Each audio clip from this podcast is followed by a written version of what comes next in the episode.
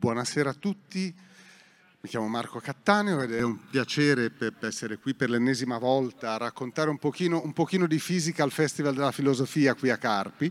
Eh, tra l'altro in questa serata di chiusura del festival, con passaggio di testimoni al Festival dell'anno prossimo, insomma è, è un piacere essere qui.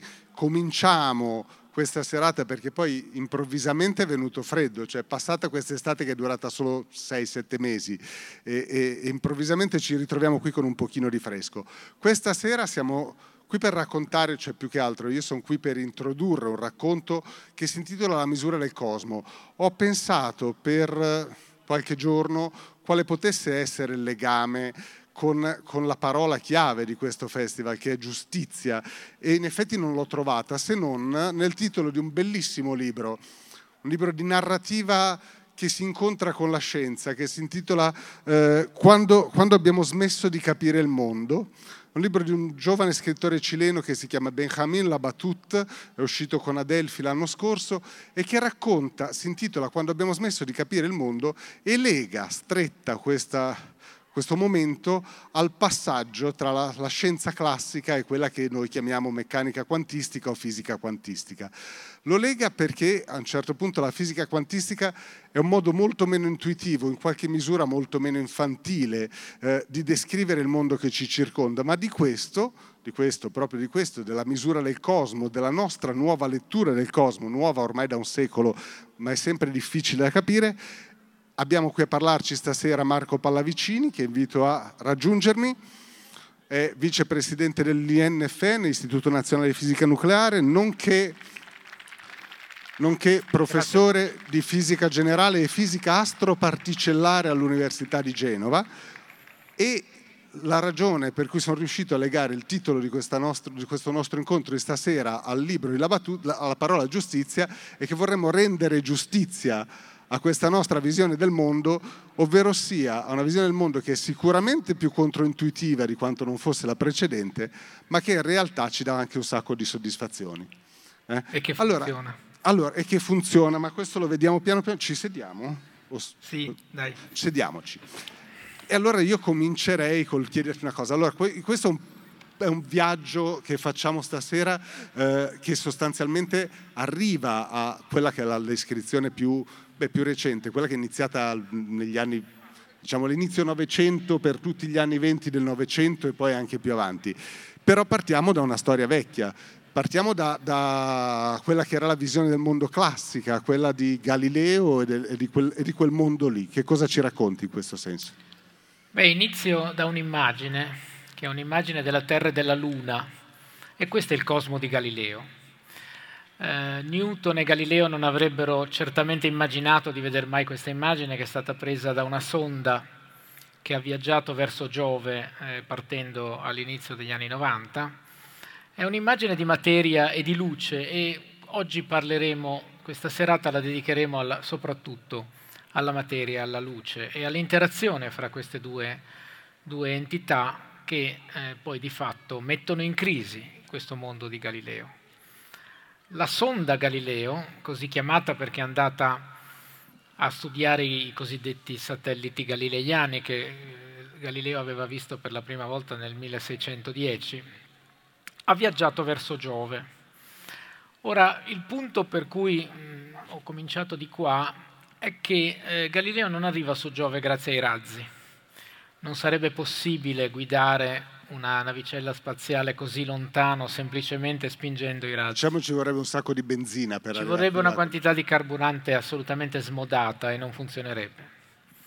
Eh, Galileo, la sonda Galileo, è arrivata su Giove guidata dalle leggi della fisica, da quelle le- insieme di leggi che chiamiamo fisica classica e che sono alla base di quell'orbita. Questo...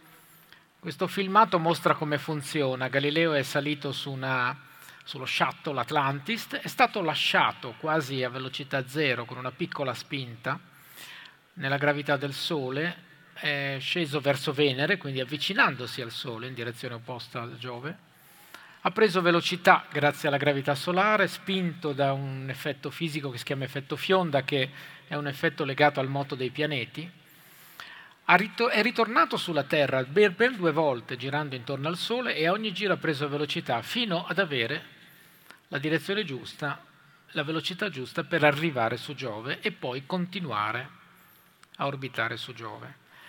Ora, la ragione per cui dico questo, non voglio parlare di fisica del sistema solare più di tanto, ma è chiaro che perché tutto ciò funzioni bisogna che ci siano delle leggi fisiche che comprendiamo. Le leggi fisiche che comprendiamo sono i principi di Galileo, i principi di Newton, sono le leggi che fra il milleseicento e il milleottocento si sono sviluppate e che oggi chiamiamo fisica classica. Senza entrare troppo nel dettaglio di queste leggi, perché non è di quelle che voglio parlare, voglio parlare di alcuni prerequisiti, alcuni aspetti essenziali che sono talmente ovvi che non sono neanche enunciati da Galileo e di Newton. Nel calcolo che fanno gli ingegneri e che devono fare per far sì che Galileo arrivi dove deve arrivare, si fanno alcune ipotesi. Un'ipotesi è che la sonda stia da qualche parte, che abbia una velocità ben definita, che ad ogni istante i pianeti stiano da qualche parte, che quindi sia possibile calcolare l'effetto dei pianeti sul moto di questa sonda e che alla fine tutto ciò concorre nel far sì che la sonda segua un'orbita, segua una traiettoria. Ora, questo fatto è molto intuitivo e ci siamo abituati anche a, vedendo il moto dei corpi macroscopici del mondo in cui viviamo, ma come vedremo in questa serata è falso, o meglio, è vero per i corpi macroscopici, funziona perfettamente bene per il Sole, per il sistema solare, per i palloni, funziona se voglio studiare il moto di un pallone che rimbalza, fa una traiettoria parabolica, per esempio, ed è calcolabile facilmente con le leggi della fisica classica, ma questi principi, il fatto che ogni oggetto abbia una posizione ben definita, per esempio stia in un posto solo, vi potreste sorprendere di questa frase, che vuol dire un corpo può stare in più posti? Sì, in meccanica quantistica un corpo può stare in molti posti contemporaneamente o può avere una posizione, come vedremo, totalmente indeterminata. Ma non è così in fisica classica. Galileo arriva su Giove perché la fisica classica funziona e perché la fisica classica gode di una proprietà che in un festival della filosofia possiamo chiamare con il suo termine tecnico, che è determinismo. La, le leggi della fisica classica determinano completamente lo stato del sistema, ad ogni istante i pianeti stanno da qualche parte, hanno una certa velocità, il Sole sta da qualche parte, la sonda Galileo che ci si muove in mezzo sta da qualche parte. Laplace eh, sintetizza in una frase che è piuttosto eh, citata, un'intelligenza che per un dato istante conoscesse tutte le forze da cui la natura è animata e la situazione rispettiva degli esseri che la compongono. Se fosse così vasta da sottoporre questi dati all'analisi, abbraccerebbe in un'unica medesima formula i movimenti dei più grandi corpi dell'universo. Nulla sarebbe incerto per esso. Ora, Laplace ha un po' esagerato, si è un po' fatto prendere l'entusiasmo, perché questa frase è falsa anche in fisica classica, quando i corpi sono tanti non è così. Ma fondamentalmente cattura l'idea di fondo. Galileo arriva su Giove perché la fisica classica è deterministica, quindi questo è il mondo di Galileo. E eh sì, non ci stavo pensando a sta cosa, che anche in fisica classica Laplace era un grande ottimista, però, però, ok, abbandoniamo un momento questa cosa, in realtà sto fatto che prendiamo, io direi un sasso, lo tiriamo per aria e arriva fino a un posto come Giove a milioni e milioni di chilometri di distanza, è un gran bel successo della fisica classica. Però tu all'inizio avevi accennato a due cose, mi hai parlato di due cose, per adesso abbiamo parlato di eh, materia, di oggetti solidi eh, e poi avevi parlato della luce. Che cosa sappiamo della luce a quel punto lì? Beh, la luce è l'altra metà del cielo in fisica classica, nel senso che la fisica classica distingue in modo molto chiaro i corpi, piccoli, grandi, dal singolo atomo al pianeta, al Sole, ma sempre corpi sono, alle onde. Le onde sono oggetti un po' diversi, in particolare lo sono appunto le onde elettromagnetiche, cioè la luce, le onde radio, i raggi X, i raggi gamma. Sono oggetti fisici, ma in questo caso si tratta di campi elettrici e magnetici che si propagano nello spazio. Questo movimento è di tipo ondulatorio, nel senso che il campo elettrico e il campo, elettrico, il campo magnetico oscillano, proprio come delle onde. La distanza fra due creste si chiama lunghezza d'onda e il tempo che ci mette il campo ad oscillare si chiama frequenza, e lunghezza d'onda e frequenza moltiplicate fra loro danno la velocità dell'onda, che è la cosiddetta velocità della luce, che è una velocità molto grande ma comunque una velocità finita. Ora, la natura delle onde è ben nota dall'Ottocento, ma ci si può chiedere come facciamo a saperlo. Diciamo, eh, la teoria fondamentale che descrive le onde elettromagnetiche è stata sviluppata da James Maxwell nel milleottocentosessantaquattro, che ha unificato tre mondi che per duemila anni sono stati considerati totalmente indipendenti, cioè quello del magnetismo, sostanzialmente il comportamento delle calamite, quello dell'elettricità, cioè le forze elettriche che si osservano in molti fenomeni, da, dai, dai capelli che si, si, si sparano quando usiamo il pettine col clima secco, agli effetti elettrostatici eh, in varie situazioni, per sfregamento per esempio, all'ottica, cioè alla luce, che anche questa per tutto il periodo storico dell'umanità fino, fino al milleottocento è stata considerata una, una scienza a sé stante. Bene, ottica, magnetismo e elettricità sono la stessa cosa, sono figlie di un'unica teoria che Maxwell pubblica a metà Ottocento e che dicono che sostanzialmente le onde sono onde elettromagnetiche, la luce è un'onda elettromagnetica.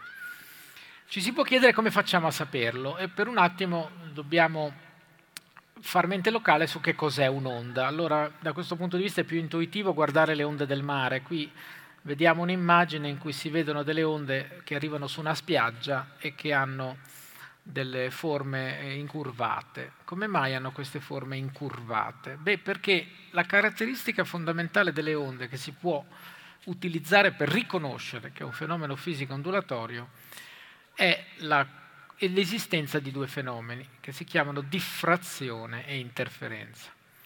La diffrazione è il fenomeno che vedete nell'immagine in alto a destra, a sinistra, scusate perché è il contrario, e ehm, un'onda che trova un ostacolo piccolo, per esempio un piccolo foro, si allarga.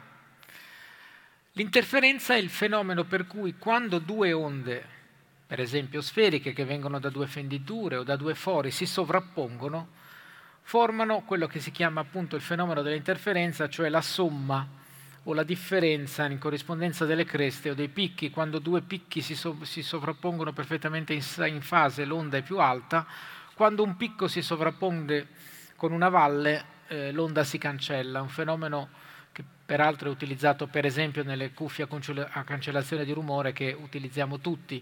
Il modo con cui si cancella il rumore è quello di mandare un'onda perfettamente in controfase, quindi con i picchi corrispondenti alle valli, e avendo quindi una cancellazione. Se, se la corrispondenza è perfetta, la cancellazione è totale; comunque sia, anche se la corrispondenza è imperfetta, si ha una cancellazione parziale. Quindi diffrazione e interferenza sono ciò che caratterizza un'onda. Ora, dal punto di vista dello sviluppo storico, non è facile stabilire che la luce è un'onda. Non è facile per niente, perché oggi sappiamo che è un'onda, ma si tratta di onde di lunghezza d'onda straordinariamente piccola e di frequenza altissima. Un'onda luminosa oscilla un milione di miliardi di volte al secondo e ha una lunghezza d'onda che è circa cinquecento miliardesimi di metro. Quindi, se guardiamo la luce di questi fari, nessuno di noi può accorgersi che si tratta di un fenomeno ondulatorio. Per questa ragione Newton, che è il primo che indaga con strumenti moderni, diciamo di metodo scientifico moderno, eh, l'ottica, pensa che la luce sia fatta da corpuscoli. Lui è un meccanico, ragiona in termini meccanici. La sua ipotesi più naturale è che la luce sia fatta da palline, da oggettini, da, da microscopici elementi che si propagano in linea retta. Su questo però ha torto, anche se la sua La sua autorevolezza fa sì che per molto tempo la sua teoria rimanga lì, ma è eh, falsificabile sperimentalmente. Ora, qui mi soffermo su questo esperimentino, che è quello di mandare un fascio di luce contro uno schermo bucato, chiamiamolo esperimento delle due fenditure, eh, Perché posso falsificare la natura corpuscolare della luce con questo esperimento? Perché se faccio questo esperimento con due fenditure molto piccole, se la luce è fatta da palline che passano attraverso il buco, dovrei vedere l'immagine che vedo qui, cioè le palline che raggiungono lo schermo, quelle che non colpiscono il buco vengono fermate, quelle che passano attraverso il buco vanno dritte e nello schermo in fondo dovrei trovare un'immagine che corrisponde sostanzialmente alla fotografia dei due buchi, ma non è quello che si vede. Se fate due buchi piccoli, vicini fra di loro, non vedete soltanto i due buchi, ma vedete tante copie. Vedete quello che in fisica si chiama una frangia di interferenza, che come vedete anche in questa immagine è colorata, perché il modo con cui viene diffusa la luce e diffratta la luce e interferisce la luce, questi fenomeni sono tutti insieme, dipende dal colore.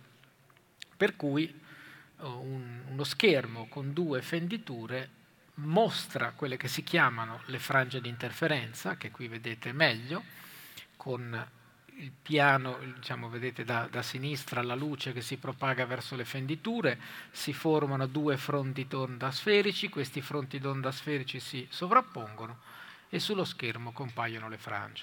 Questo è il modo con cui dico, e lo ha fatto Young attorno agli anni venti dell'Ottocento. Io te lo chiedo, ma quelle frange diventano colorate se io mando luce bianca contro le due fenditure? Sì, se io mando luce bianca priva, diciamo, eh, prendo un laser bianco che non esiste, ma diciamo sovrappongo tanti colori con luce coerente, non proprio con una lampadina, eh, separo i colori, cioè la, la, la diffrazione dipende dalla lunghezza d'onda della luce e la posizione in cui compaiono i picchi dipende dal colore. Quindi il reticolo di diffrazione, come viene chiamato in gergo tecnico, non solo esibisce l'interferenza, ma anche separa i colori come un prisma. Senti, ne parlavamo prima, io accenno a questa vicenda. La fine dell'Ottocento è un momento di grandissimo ottimismo, eh, direi il contrario di oggi più o meno a occhio e croce, ma non, questa è un'altra storia.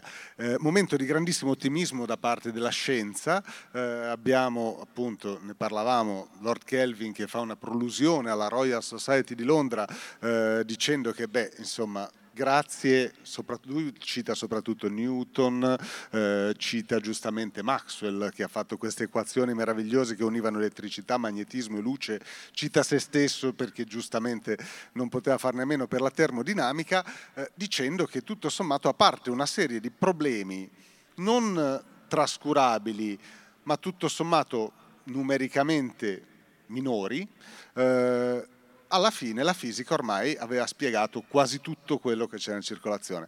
In realtà, proprio in quel momento lì, quando si comincia a indagare a livello atomico, no? Quando si comincia ad andare nel, nel molto piccolo eh, e a indagare a livello atomico che cosa succede tra luce e materia, scoppia tutto. Esatto.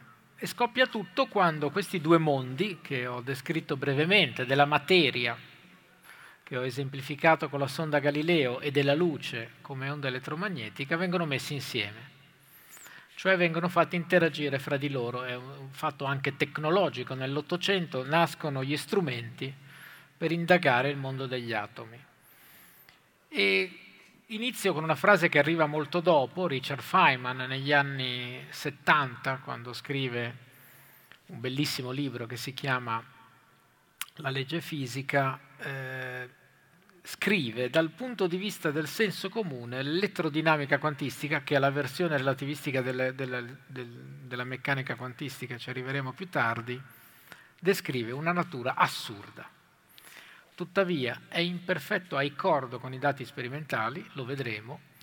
Mi auguro quindi che riusciate ad accettare la natura per quello che è, assurda. Perché ho messo questa frase?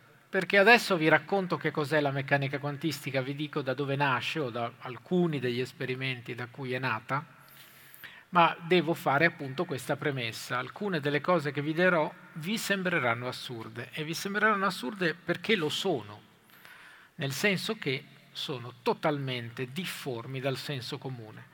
Tutto ciò che in fisica classica, classica a noi appare logico, naturale, intuitivo, il moto di Galileo attraverso i pianeti fa più o meno quello che uno si aspetta, poi uno può essere o non essere capace di calcolarlo, ma nulla di quello che vi ho detto probabilmente vi è apparso troppo sorprendente. Invece il comportamento degli atomi, il comportamento quantistico è profondamente controintuitivo.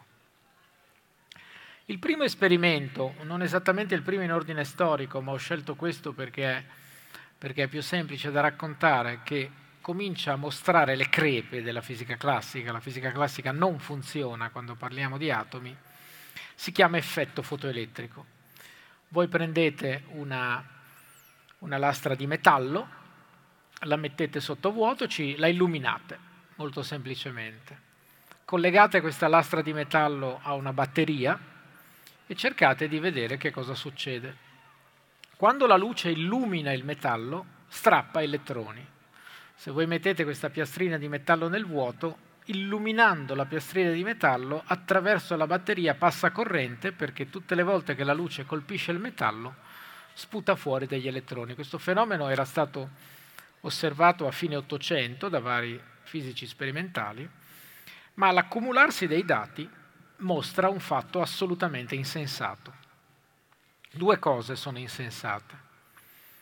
La prima è che l'energia degli elettroni è totalmente indipendente dall'intensità della luce. Voi ci potete mandare una luce flebilissima, oppure la più potente lampadina che avete, gli elettroni escono sempre con la stessa velocità.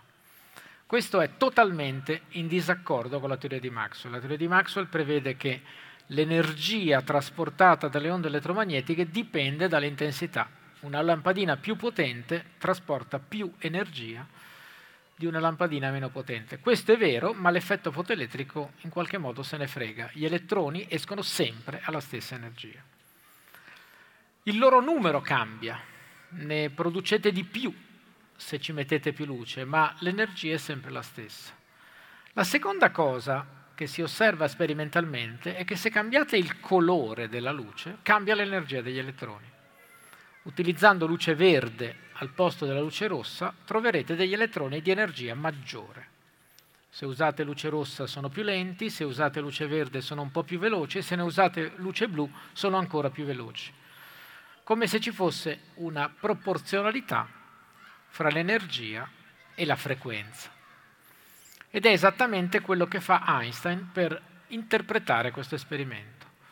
Einstein si accorge che l'unico modo per interpretare questo esperimento è ipotizzare che la luce sia fatta da granuli, che lui chiama quanti di luce e che poi quindici anni dopo verranno chiamati fotoni, ma la, la parola richiederà tempo per essere digerita. È come se la luce avesse dei granelli e che questi granelli avessero un'energia proporzionale alla frequenza. Più è alta la frequenza F, più è alta l'energia. La costante di proporzionalità, ancora oggi la chiamiamo costante di Planck, perché in realtà era stata introdotta da Max Planck alcuni anni prima, ed è un numero straordinariamente piccolo, e questo è un punto essenziale. Questo numero, sei virgola sei dieci alla meno trentaquattro, vuol dire, non, si, non so neanche come dirlo, è un milionesimo di miliardesimo di miliardesimo di miliardesimo di, di uno, quindi un numero straordinariamente piccolo in unità joule per secondo, energia per tempo. È una strana quantità che i fisici chiamano azione ed è una costante. Un punto fondamentale che per adesso vi chiedo di sottolineare è un numero molto piccolo e vedremo che questo è assolutamente rilevante.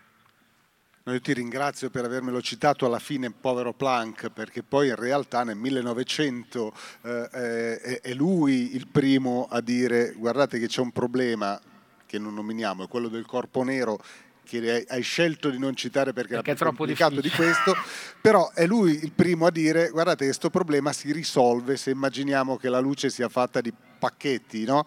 E, e qui ci agganciamo, pensa, oltre al cercare di rendere giustizia a questa cosa complicatissima, ci agganciamo anche alla parola chiave dell'anno prossimo del festival, che è parola, perché nasce una parola nuova, i quanti. Però a sto punto mi devi, mi devi spiegare una cosa. Allora, abbiamo riabilitato il povero Newton che pensava ci fossero dei granelli di luce. e, e però la parte di quell'altro fisico che era quello delle onde, che era Huygens, non, non viene trascurata. Allora la luce è onde o granelli? Perché vediamo di metterci d'accordo. Eh, non è nessuno dei due, o è tutte e due, ma in realtà è una cosa nuova. Perché questo è il punto. Può sembrare che Einstein abbia resuscitato i granelli di Newton, ma non è così, perché bisogna fare i conti con l'esperimento di Young. Eh, la natura ondulatoria della luce non può essere messa in discussione. E a questo punto Come si, come si risolve il problema? Beh, si risolve cambiando completamente paradigma. Guarda che me la segno, si risolve è una parola grossissima. Vediamo poi se si risolve si davvero. Si risolve, si risolve. Bisogna però accettare che il fotone, questo oggetto quantistico che, eh, di cui è fatta la luce, non sia come la sonda Galileo, non è un corpo. Non è un granello come lo avrebbe potuto pensare Newton. È un oggetto che anche quando è da solo, se passa attraverso una fenditura, si comporta come un'onda. Ma anche quando è da solo. Cosa vuol dire? Vuol dire che se voi prendete uno schermo, ci fate un piccolo buco, prendete un, una sorgente di luce, un laser, e la portate a intensità così bassa da poter mandare un fotone alla volta, cosa sperimentalmente perfettamente possibile, osservate una cosa stranissima, che il fotone che attraversa il buco si comporta come un'onda, cioè va un po' a destra, va un po' a sinistra, va da una parte e va dall'altra, ogni volta viene raccolto dallo schermo come un punto, quindi si comporta come un granello, ma nello stesso tempo esibisce gli stessi fenomeni di un'onda.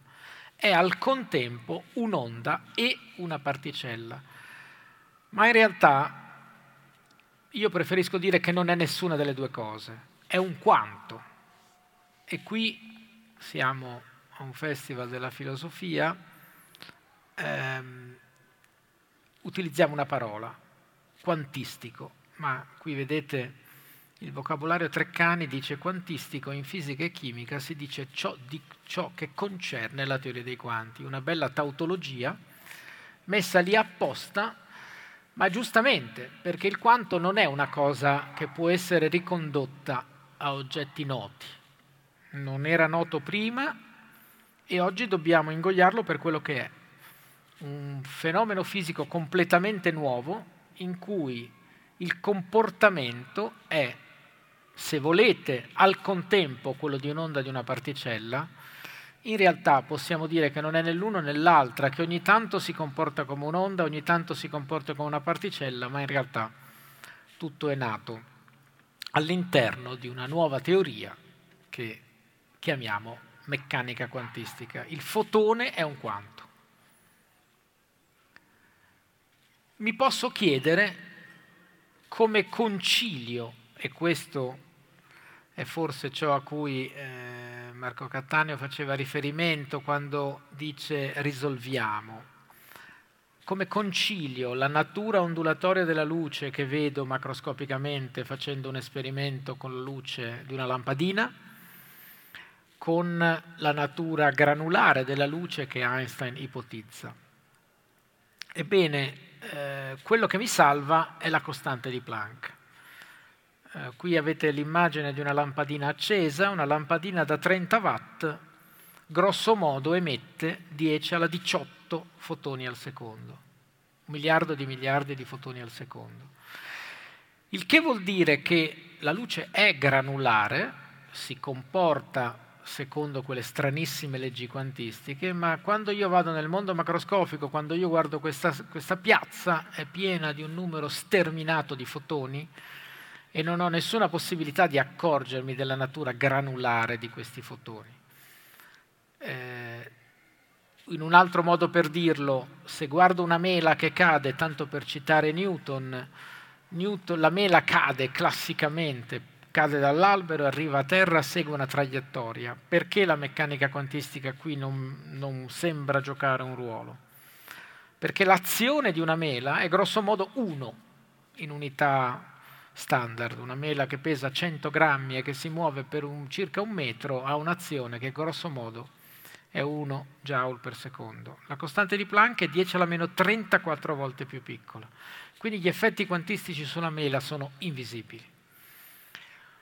C'è un grande dibattito ancora oggi sulla meccanica quantistica, perché la meccanica quantistica ha ancora un difetto, anche se questo difetto finora non ha portato a nessuna imperfezione sul suo utilizzo, è che non sappiamo dove stia il confine. Il mondo microscopico è sicuramente quantistico, l'atomo è sicuramente quantistico, la mela è sicuramente classica. Dove sta il punto di transizione e come avviene questa transizione è ancora un problema aperto, ma come vedremo nel proseguo della serata finora non ha, non ha dato problemi. Tutte le volte che applico la meccanica quantistica a sistemi fisici in cui so fare i calcoli, i risultati sono in accordo spettacolare con l'esperienza, e quindi finora non sappiamo come andare avanti. Ecco, a quello poi ci arriviamo. Comunque io prendo atto che tu mi hai detto che a risolvere è un'entità che non è né particella né onda, non è niente di definibile, secondo quello che è il mio, e spero anche quello di tutti i presenti qui nella piazza, il mio senso comune, che è una cosa abbastanza traumatica tutto sommato, nel senso che è, è, è, Non, non poter, come dire, non poter più chiamare le cose, non poter più dare alle cose un significato ben preciso è qualcosa di bizzarro, e qui siamo alla luce. Però tu hai preso la mela e allora mi viene in mente che in quel periodo c'è da spiegare anche un po' di cose che riguardano invece proprio gli atomi, perché eh, anche lì eh, non, non si sa bene la materia, dei comportamenti un pochino bizzarri, anche lei per conto suo, e dato che è un periodo di ingegni straordinari, qualcuno si domanda, ma non è che anche la materia per caso ha questa duplice natura? Sì, ce lo si domanda e si deve affrontare un altro mistero. Qui vedete un'immagine di quello che oggi è lo spettro del Sole. Questa è un'immagine moderna, eh, un'immagine presa da, dal satellite SOHO eh, non molti anni fa con tecnologie moderne. Vedete un arcobaleno di colori dal rosso al violetto e vedete delle righe nere. Ora, che cosa sono queste righe nere? Queste righe nere, lo dico nel linguaggio moderno, poi spiegherò cosa vuol dire, sono le righe di assorbimento degli atomi. La superficie del Sole è molto calda, emette luce a tutte le frequenze, poi però la luce deve uscire dall'atmosfera del Sole, che è uno strato di gas che avvolge il Sole di un certo spessore, e nell'attraversare questa atmosfera solare alcune particolari righe, cioè alcuni particolari colori, sono assorbiti da questo, dagli atomi di cui è composta questa atmosfera. Si chiamano righe di assorbimento, sono un numero molto grande, vedete, sono sterminate, perché nell'atmosfera solare ci sono tutti gli elementi chimici conosciuti e ognuno di essi assorbe certi particolari colori. E l'insieme che vediamo è la totalità delle righe di assorbimento atomiche e molecolari di tutte le sostanze che sono presenti nel Sole. Più in dettaglio, qui vi mostro una versione più semplice, che è il, il, l'atomo più semplice di tutti, l'idrogeno. L'atomo di idrogeno è fatto da un protone e un elettrone, quindi è l'atomo in assoluto più semplice, il più facile da calcolare, che nella regione visibile ha solo quattro righe, che si chiamano righe di Balmer. Perché? Perché pur essendo queste righe note da metà Ottocento e assolutamente misteriose, da dove vengono queste righe? Qui nell'idrogeno vedete le righe di assorbimento, le bande nere sui colori, ma anche il reciproco, cioè le righe di emissione, perché gli atomi assorbono quei particolari colori, sono specifici di ogni atomo, ma se voi riscaldate quell'atomo, quell'atomo emette gli stessi colori. Quando parliamo di assorbimento si parla di righe di spettro di assorbimento, quando parliamo di emissione si parla di spettro di emissione. Ma il punto vero è come mai un atomo ha delle particolari righe. Queste righe sono spiegate da una formuletta che vedete qui, che dice che l'inverso della lunghezza d'onda della luce emessa è uguale a una costante che si chiama costante di Rydberg, che qui è indicata col simbolo erre acca, diviso due numeri interi, m ed n, che possono essere uno, due, tre, quattro, cinque. Questa formula è stata trovata da un professore di matematica svizzero che si chiamava Robert Balmer, che non era un fisico, era soltanto un amante dei numeri. Si è ingegnato fino a che non ha trovato la formuletta che spiegasse la posizione di quelle righe. Quella formuletta è stata perfezionata da, da Rydberg, e per questa ragione la costante viene chiamata costante di Rydberg, e dice appunto che voi prendete due interi qualunque, uno, due, tre, quattro, fate quella differenza e trovate effettivamente i valori delle lunghezze d'onda. Ma da dove viene quella formula?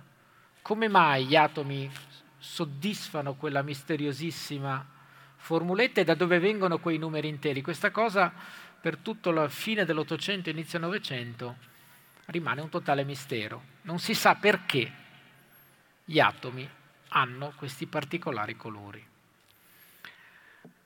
Le cose si cominciano a chiarire, ma nello stesso tempo la situazione peggiora quando Rutherford scopre il nucleo atomico. Con una serie di esperimenti utilizzando la radioattività naturale che era stata scoperta da Becquerel nel milleottocentonovantasei, Ernest Rutherford nel millenovecentoundici fa un esperimento in cui dimostra che un atomo non è affatto un oggetto solido, non è una sferetta. Come prima c'era il modello del panettone con le uvette, vero? C'era il cosiddetto modello di Dalton o del panettone con le uvette, che era ovviamente soltanto quasi uno scherzo, ma nessuno in quel momento sapeva come fosse un atomo. Rutherford si accorge che l'atomo ha una struttura simile a un sistema solare. C'è un nucleo al centro, molto piccolo rispetto all'atomo, e ci sono gli elettroni che ci girano intorno. Questa cosa può Può sembrare una bella notizia. Oh, che bello, l'atomo è fatto come il sistema solare. Peccato che è impossibile che funzioni. Questa, questa ipotesi non viene presa in considerazione neanche per un attimo. In realtà c'è un, c'è un teorico giapponese che produce un modello che viene chiamato subito modello saturnino dell'atomo, proprio perché cerca di immaginare l'atomo come una cosa come gli anelli di Saturno. Ma chiunque avesse studiato meccanica ed elettromagnetismo in quegli anni sapeva che non poteva funzionare, perché un elettrone che gira intorno a un atomo è accelerato, e Maxwell aveva dimostrato che sono proprio le particelle cariche accelerate ad emettere le onde elettromagnetiche. Quindi un atomo fatto classicamente come il sistema solare non sopravviverebbe più di qualche miliardesimo di secondo, poi l'elettrone cadrebbe nel nucleo. Quindi sta cosa non funziona. E quindi la scoperta di Rutherford mette tutto in crisi. A questo punto Niels Bohr prende il toro per le corna. millenovecentoundici decide di abbandonare la fisica classica, di fatto, perché quello che fa dal punto di vista della fisica classica non ha alcun senso. Decide che gli elettroni possono stare soltanto in orbite ben definite a certi particolari raggi, e con un'ipotesi molto ragionevole che assomiglia molto a quella di Einstein per i fotoni, lui la applica agli elettroni ed effettivamente ritrova la formula di Balmer, ipotizzando che l'elettrone, anche lui, abbia un comportamento che oggi chiamiamo quantistico, spiega perché l'atomo è fatto come è fatto. A questo si aggiunge De Broglie, Louis De Broglie, cinque o sei anni dopo, che associa all'elettrone un'onda e ritrova lo stesso risultato. A questo punto due, due strade si incontrano. I fotoni nascono come corpuscolari, poi diventano ondulatori, poi prendono una natura quantistica, cioè entrambe le cose. La materia fa lo fa il percorso opposto. L'elettrone è considerato un corpuscolo quando viene scoperto, poi gli si associa un'onda e poi anche lui diventa un quanto. Con la nascita della teoria di Bohr, che oggi chiamiamo vecchia meccanica quantistica perché nessuno sa questa formuletta di Bohr da dove viene, per la stessa ragione per cui nessuno sapeva la formula di Planck, la formula di Einstein dove veniva. Quel legame E uguale a H nu che scrive Einstein e l'analoga formula che non riporto che scrive Bohr vengono pescate dal nulla, non hanno un fondamento, sono ancora un abbozzo di teoria, un abbozzo di teoria che però funziona. Apparentemente, ipotizzando che elettroni da un lato e fotoni dall'altro abbiano questo stranissimo comportamento di essere un po' onda, un po' particella, un po' tutte e due, le cose sembrano tornare. Qui però mi fai fare della gran filosofia, nel senso che eh, è, è abbastanza tipico, no, della fisica, tutto sommato, eh, questo fatto di a un certo punto provare a, a fare dei modelli, a, a farsi un'idea di come funzionano le cose e, e queste formule qui, ok, non si sa da dove arrivino, non possono essere piovute dal cielo, però intanto funzionano.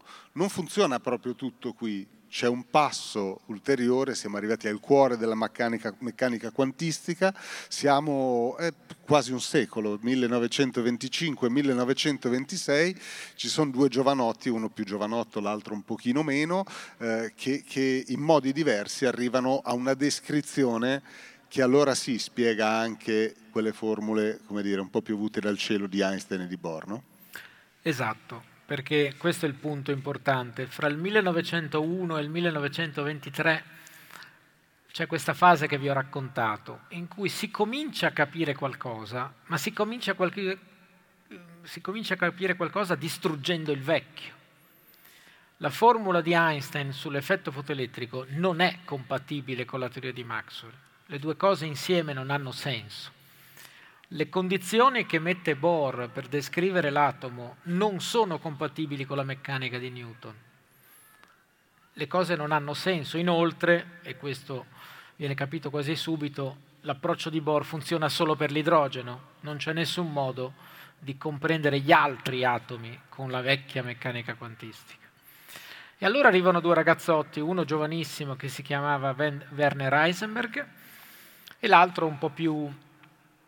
un po' più anziano, di una decina di anni più vecchio, che è Erwin Schrödinger, che fanno... Che adesso con gli standard con cui si definisce giovane, uno oggi lo dicono a me che ho quasi sessanta anni, insomma, anche, esatto, anche Schrödinger era giovane. Perché neanche era... uno ne aveva ventiquattro e l'altro trentacinque, quindi era già, era già attempato. Ebbene, loro fanno il grande cambiamento. Il grande cambiamento consiste... nell'interpretare intanto quella natura ondulatoria. Viene inventato il concetto di, di funzione d'onda. Schrödinger introduce un'equazione che ne controlla il movimento, quindi nasce una vera teoria in cui la funzione d'onda, che è un oggetto matematico che va associato sia al fotone sia all'elettrone e che ne porta alla informazione ondulatoria, è descritta da un'equazione, un'equazione che funziona molto bene, che si sa calcolare. Schrödinger trova con grande eleganza i livelli degli atomi di idrogeno, trova le righe, ma trova anche di più, perché la sua equazione funziona anche per gli atomi con tanti elettroni, quindi trova tutta una serie di risultati assolutamente fondamentali. Però un pugno nello stomaco al senso comune. Perché a quel punto ci si chiede, sì, va bene, ma io quando guardo i fotoni li guardo sempre individualmente, quando misuro un elettrone trovo sempre una cosa che mi sembra una particella, come aggiusto le due cose? Come nasce la natura corpuscolare se parto dall'onda di Schrödinger? Ebbene, questo passo lo fa Max Born dicendo che la funzione d'onda, cioè la parte ondulatoria, è soltanto una informazione di natura probabilistica. La funzione d'onda mi dice con quale probabilità l'elettrone nell'atomo sarà in un punto o in un altro, con quale probabilità il fotone passerà da un buco del, della fenditura o dall'altro o da tutte e due, ma senza avere nessun modo di sapere a priori quale sarà il risultato. E notate bene, cento anni di esperimenti, di mal di pancia, di scetticismi, di critiche a questa visione hanno fatto sì che oggi siamo certi che le cose stanno proprio così. Non, la natura probabilistica non è legata a ignoranza, non è legata al fatto che ci sono delle cose che noi non sappiamo. Uno potrebbe dire, l'elettrone da qualche parte è, sono io che non so dove sta. No. Per la meccanica quantistica l'elettrone non ha una posizione definita, non sta da nessuna parte. Ha una certa probabilità di essere in un punto o in un altro. E, e con questo è seppellito definitivamente quel povero Laplace. Laplace non ha nessuna speranza in meccanica quantistica, il determinismo è morto, perché il risultato di qualunque misura fisica è di natura probabilistica. Se voi vi chiedete quanto è indeterminato la posizione dell'elettrone in un atomo, eh, vi faccio vedere questa immagine molto semplice di, di una noce di tre centimetri comparata con il raccordo anulare di Roma. Perché questo? Perché questa è la scala delle dimensioni di un atomo.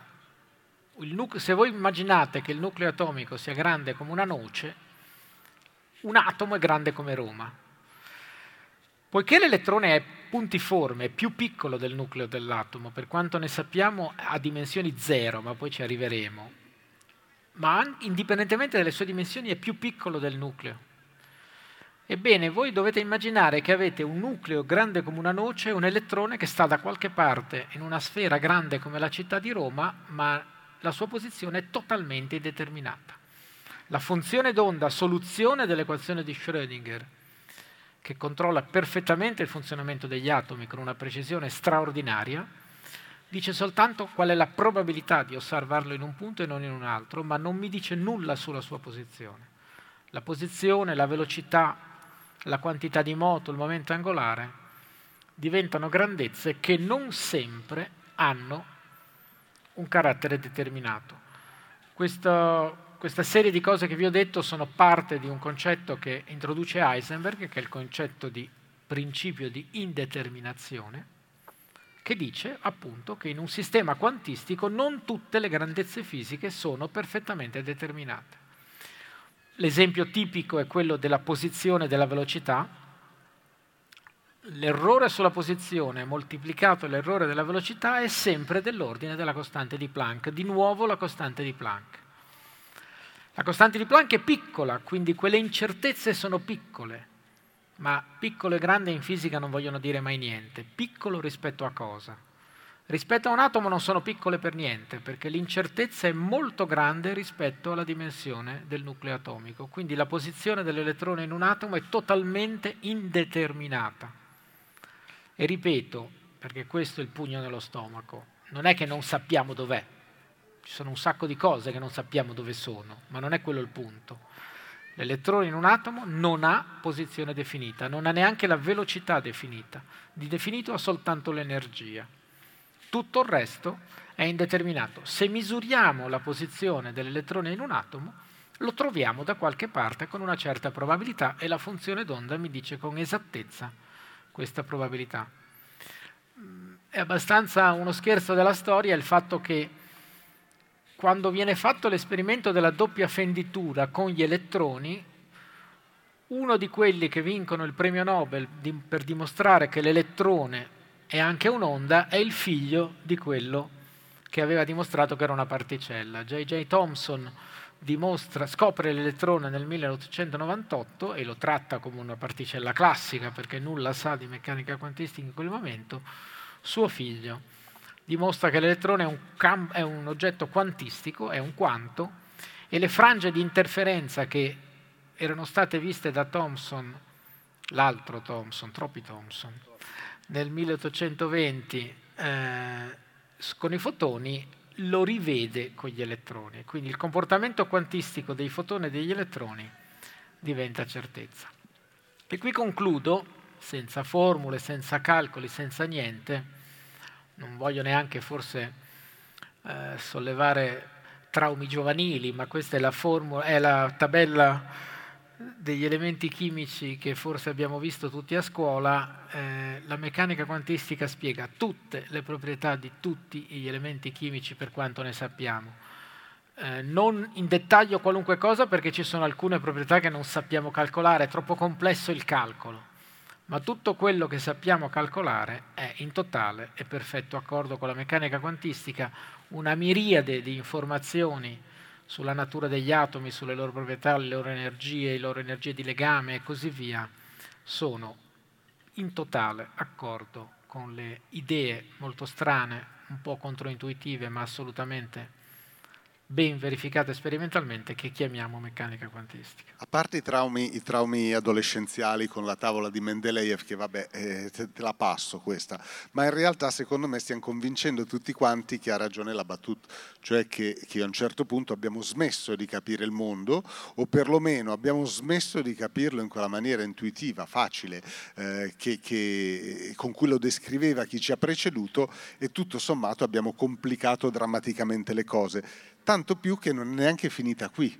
Cioè a un certo punto eh, un altro giovanotto, sempre, sempre una cosa di ragazzini per gli standard di oggi, un altro giovanotto si inventa qualcosa che, che non era neanche proprio nei, nei progetti, no? eh, che, c'era, che c'era della materia che non era esattamente eh, quella, quella che ci saremmo immaginati, anzi la chiama addirittura antimateria. Sì, perché questa era la parte facile. Poi arriva Dirac. Arriva Dirac che prova a costruire una teoria quantistica relativistica. Non abbiamo parlato di relatività.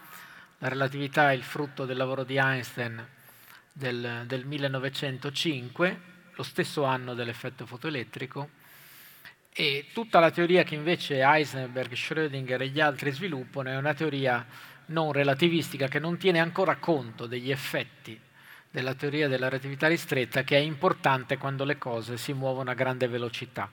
Gli atomi normalmente hanno gli elettroni che si muovono abbastanza lentamente, non, non così velocemente da rendere importanti gli effetti della, della relatività, ma gli atomi con grande numero di elettroni, con grande numero di protoni, in realtà sì, e quindi ci si pone il problema di costruire una teoria quantistica in accordo con la relatività ristretta.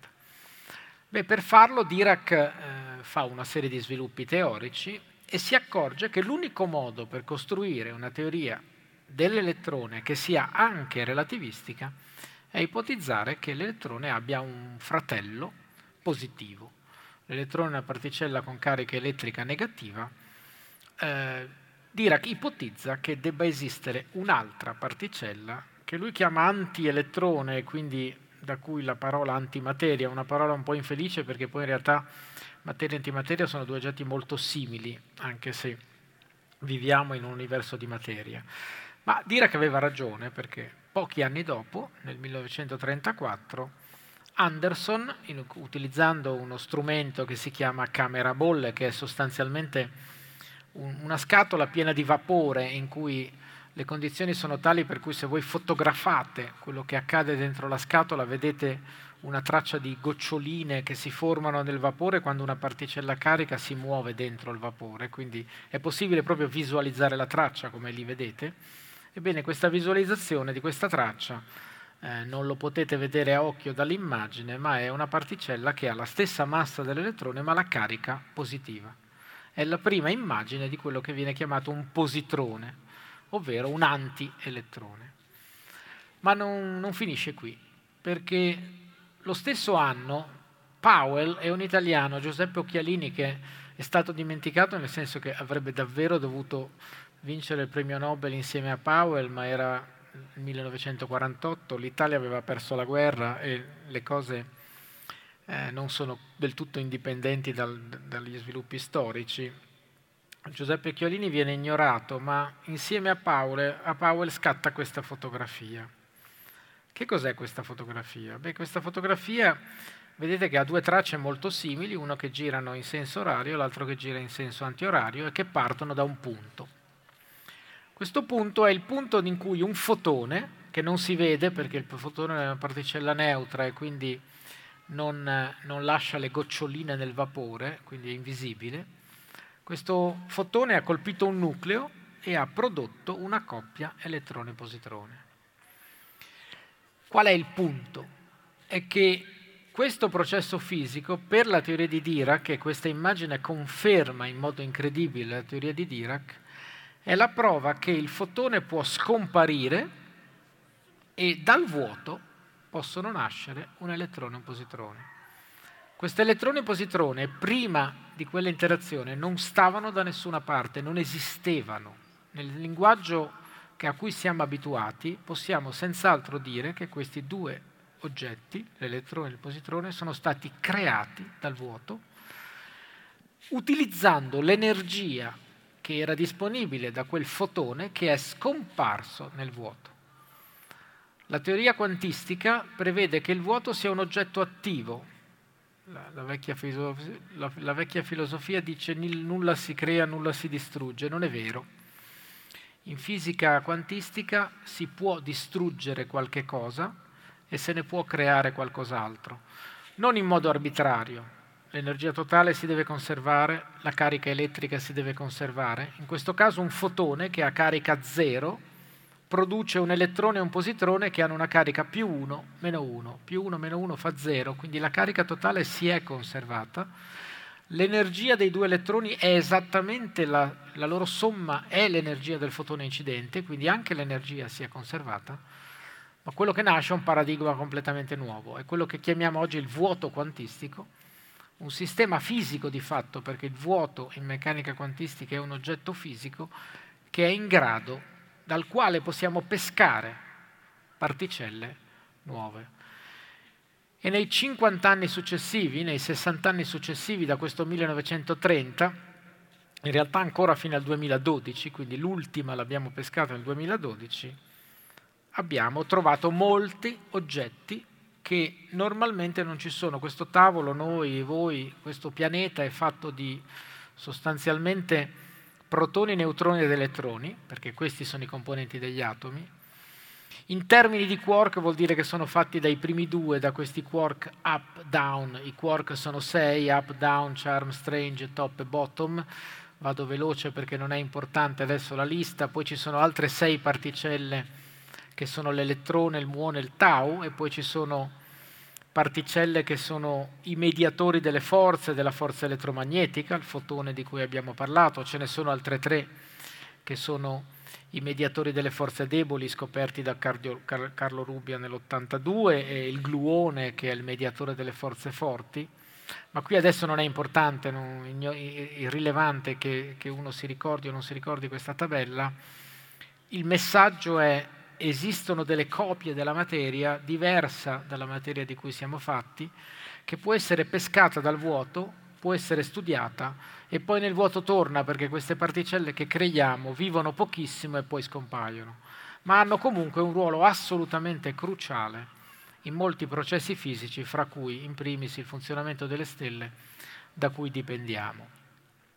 E quindi vado a concludere dicendo come abbiamo in questi anni scoperto tutte quelle particelle, come, come si fa a pescare dal vuoto i quanti di cui la materia non è fatta, cioè quelli aggiuntivi, quelli che nascono e muoiono dal vuoto. Beh, lo si fa con gli acceleratori di particelle e quello fondamentale che abbiamo, che abbiamo oggi a disposizione si chiama il Large Hadron Collider, o L H C, che sta al CERN di Ginevra, e che, che cosa fa? Perché mi consente di pescare particelle dal vuoto? Perché è una macchina che, come vedete da, da questo filmato, Eh, produce protoni di altissima energia. C'è un grande anello lungo ventisette chilometri, in questo anello vengono fatti circolare protoni che vengono accelerati a energie grandissime e poi vengono fatti collidere all'interno di una zona dove è presente un rivelatore. Queste collisioni trasformano l'energia cinetica dei protoni in particelle nuove.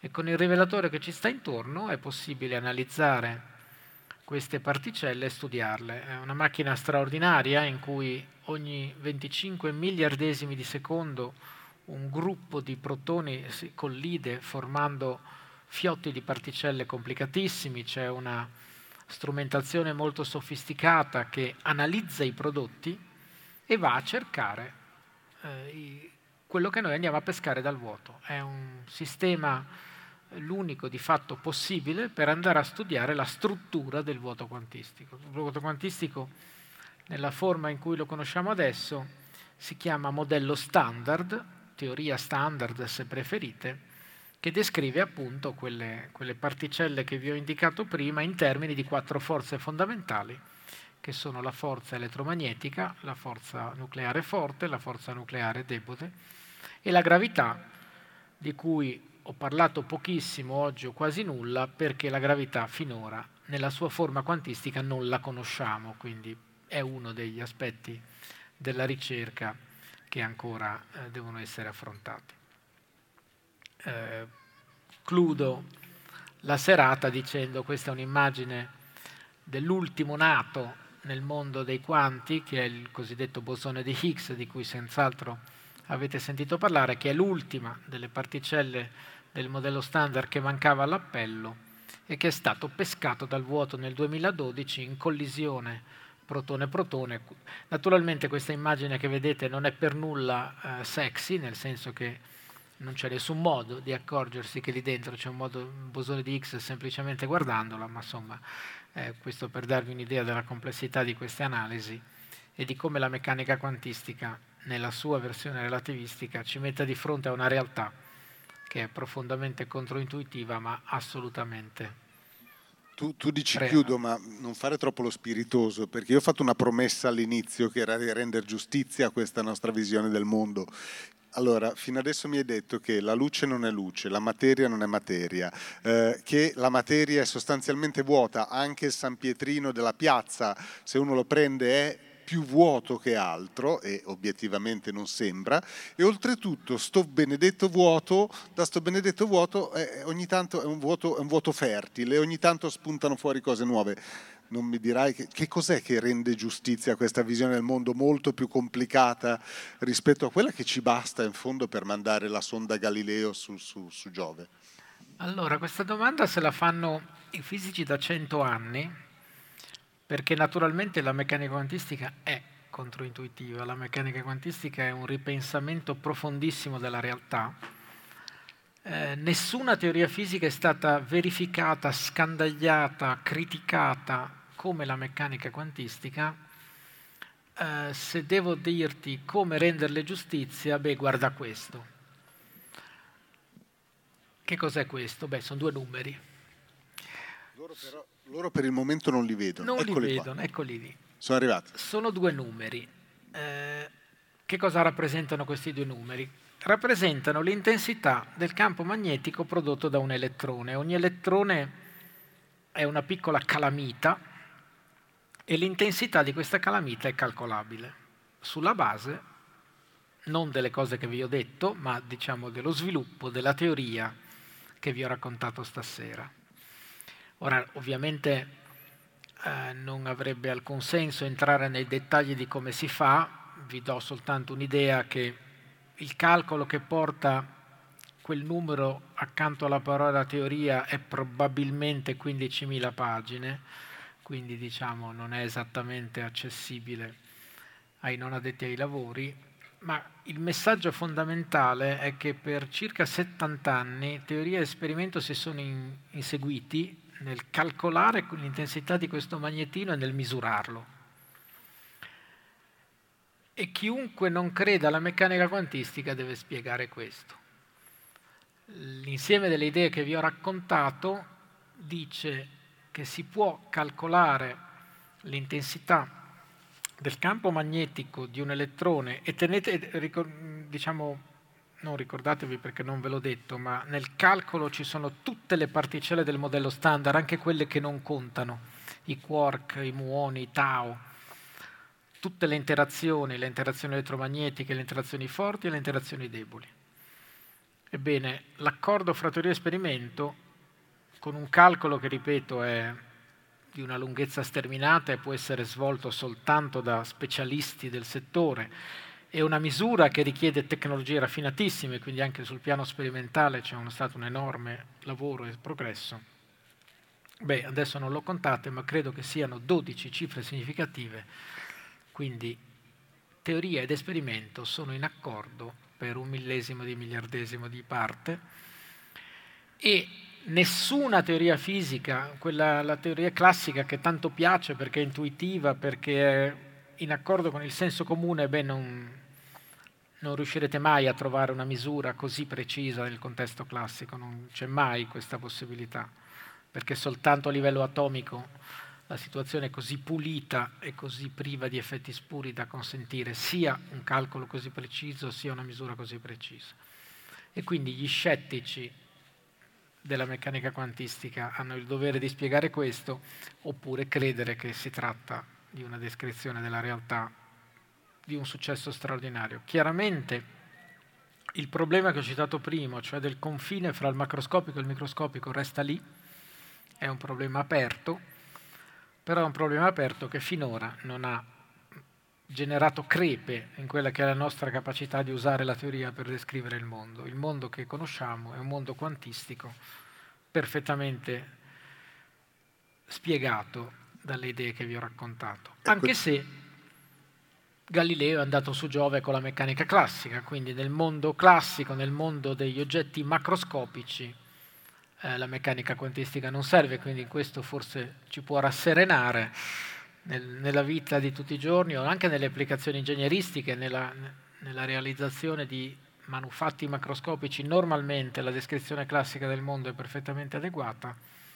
Quando si ha a che fare con gli atomi, quando si ha a che fare con la radiazione, quando si ha a che fare con gli oggetti microscopici, sono quelle stranissime leggi che chiamiamo meccanica quantistica che governano il mondo.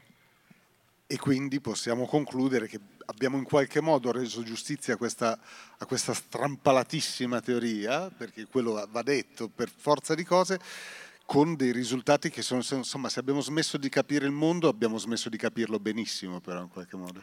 No, ma non abbiamo smesso di capirlo. È un mondo molto diverso da quello che l'intuizione classica ci porta, ma credo che questo sia spiegabile. Il nostro è un cervello nato dall'evoluzione in un mondo classico, perché noi siamo oggetti macroscopici, viviamo in un mondo macroscopico. Il nostro cervello ha elaborato meccanismi di interpretazione del mondo che sono quelli in accordo con la meccanica classica. Noi non vediamo gli atomi. Se vedessimo gli atomi, forse il nostro cervello avrebbe un'intuizione diversa. Noi vediamo un mondo macroscopico. Allora Marco, visto che tra l'altro è arrivato l'autunno improvvisamente, così, no? È finita questa estate di sette otto mesi, eh, lasciamo quei dieci minuti eventualmente di spazio per delle domande se ci sono dal pubblico, e, e, oppure vediamo un pochino, non vedo alzarsi una mano ma neanche nessuno. No, vedo che non ci sono domande, quindi forse quello che ci ha raccontato è stato sufficiente per convincere tutti quanti che questa nostra bellissima visione del mondo, nuova, moderna, e, e, moderna insomma, ormai è un secolo anche lei, eh, è, è abbastanza convincente da, da, insomma, da, dare, da, rend, da renderle giustizia. Allora io ringrazio Marco Pallavicini, ringrazio tutti, tutti voi per questa serata, e mi permetto di farlo io. O c'è una... Fermi tutti, interrompiamo questa emozione, c'è una domanda. Se c'è un microfono qui davanti.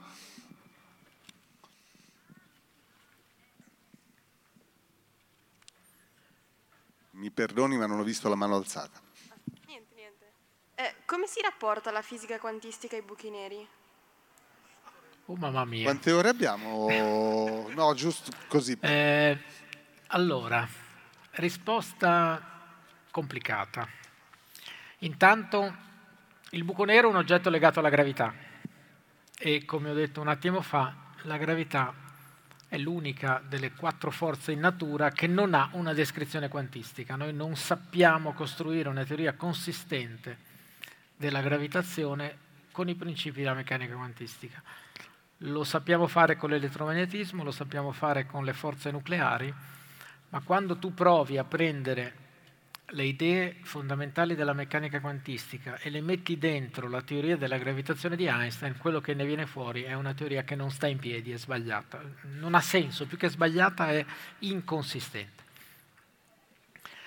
Risposta numero uno. Quindi la prima risposta potrebbe essere: non c'è nessuna relazione. In realtà c'è una relazione debole, nel senso che lo scienziato che ha cercato di mettere insieme le due idee si chiama Stephen Hawking, che è ben noto. Stephen Hawking ha fatto un primo tentativo, cioè ha cercato di applicare delle idee stile effetto fotoelettrico alla superficie di un buco nero. Sto semplificando un po', ma diciamo l'idea è quella. E ha trovato un legame dimostrando che se uno prende la teoria della relatività generale di Einstein, quindi descrive il buco nero classicamente, secondo Einstein, e poi sulla superficie del buco nero suppone che il vuoto quantistico che ho accennato prima si comporti come il vuoto quantistico privo di gravità, sono due ipotesi, allora i buchi neri dovrebbero evaporare. E l'evaporazione dei buchi neri è un meccanismo fisico che nascerebbe dal matrimonio fra meccanica quantistica e gravitazione. Però questo è tutto molto speculativo, non abbiamo nessuna conferma sperimentale che l'evaporazione dei buchi neri sia un fatto fisico reale. E le ipotesi che fa Hawking sono ipotesi straordinariamente acute, ma non dimostrate. Quindi per adesso il legame è molto debole. Eh, comprendiamo pochissimo i buchi neri, nel senso che il buco nero per sua natura non si fa guardare dentro, e quindi noi non sappiamo come è fatto un buco nero. Sappiamo che esistono, sappiamo che all'esterno sono ben descritti dalla teoria di Einstein, ma cosa c'è dentro non lo sappiamo e potremmo non saperlo mai, perché fisicamente è un sistema inaccessibile. Si può entrare, ma non uscire. Una seconda domanda? Grazie. Prego. Buonasera e grazie della splendida conferenza. Volevo chiedere ehm, una, un mio dubbio, o comunque una cosa che io non avevo ben capito, riguardo al funzionamento delle stelle, che mi sembra che lei ha fatto riferimento eh, nella sua esposizione, eh, per quanto riguarda il collegamento con eh, la meccanica quantistica e il funzionamento del plasma nelle stelle, Eh, grazie, se io mi ricordo bene, al principio di indeterminazione di Heisenberg, cioè che eh, praticamente non essendo mai determinata la posizione delle, delle, diciamo, delle, delle particelle, queste eh, riescono a colludere fra di loro, se no la, non ci sarebbe abbastanza energia per farle colludere. Se mi ricordo bene. Com'è. Sì, si ricorda abbastanza bene. Eh, non è il principio di indeterminazione in quel caso che entra in gioco, anche se è collegato, ma è l'effetto tunnel. Ovvero, eh, il processo che tiene acceso il Sole è avviato dalla fusione di due protoni. Questi due protoni, senza meccanica quantistica, non potrebbero mai fondere, perché la loro energia è insufficiente, cioè essendo due particelle cariche positive si respingono e la repulsione è ben, ma- è ben maggiore della loro energia, quindi classicamente non fonderebbero mai.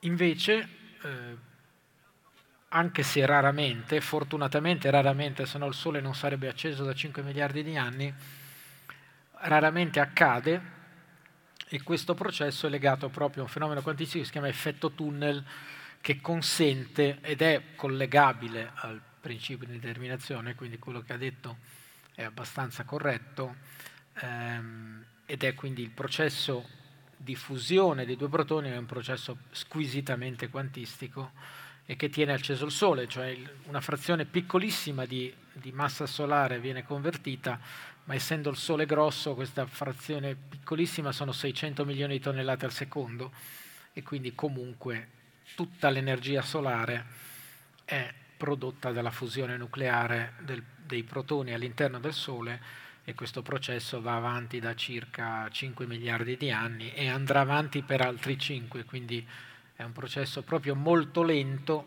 perché basato sull'effetto tunnel, che è un fenomeno raro. Grazie. Eh.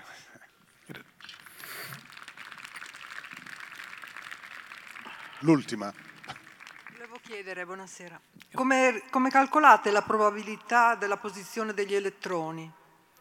Solo calcoli, solo calcoli, equazioni o? Sì, sì, sì. Allora, la funzione d'onda gli elettroni nell'atomo sono una soluzione di un'equazione differenziale che si chiama equazione di Schrödinger. Quindi non so lei se ha una formazione matematica, ma diciamo c'è un tipo di equazione che si può risolvere e il risultato di questo calcolo è una funzione. Il valore di questa funzione moltiplicata al quadrato è la probabilità che la particella sia in un punto.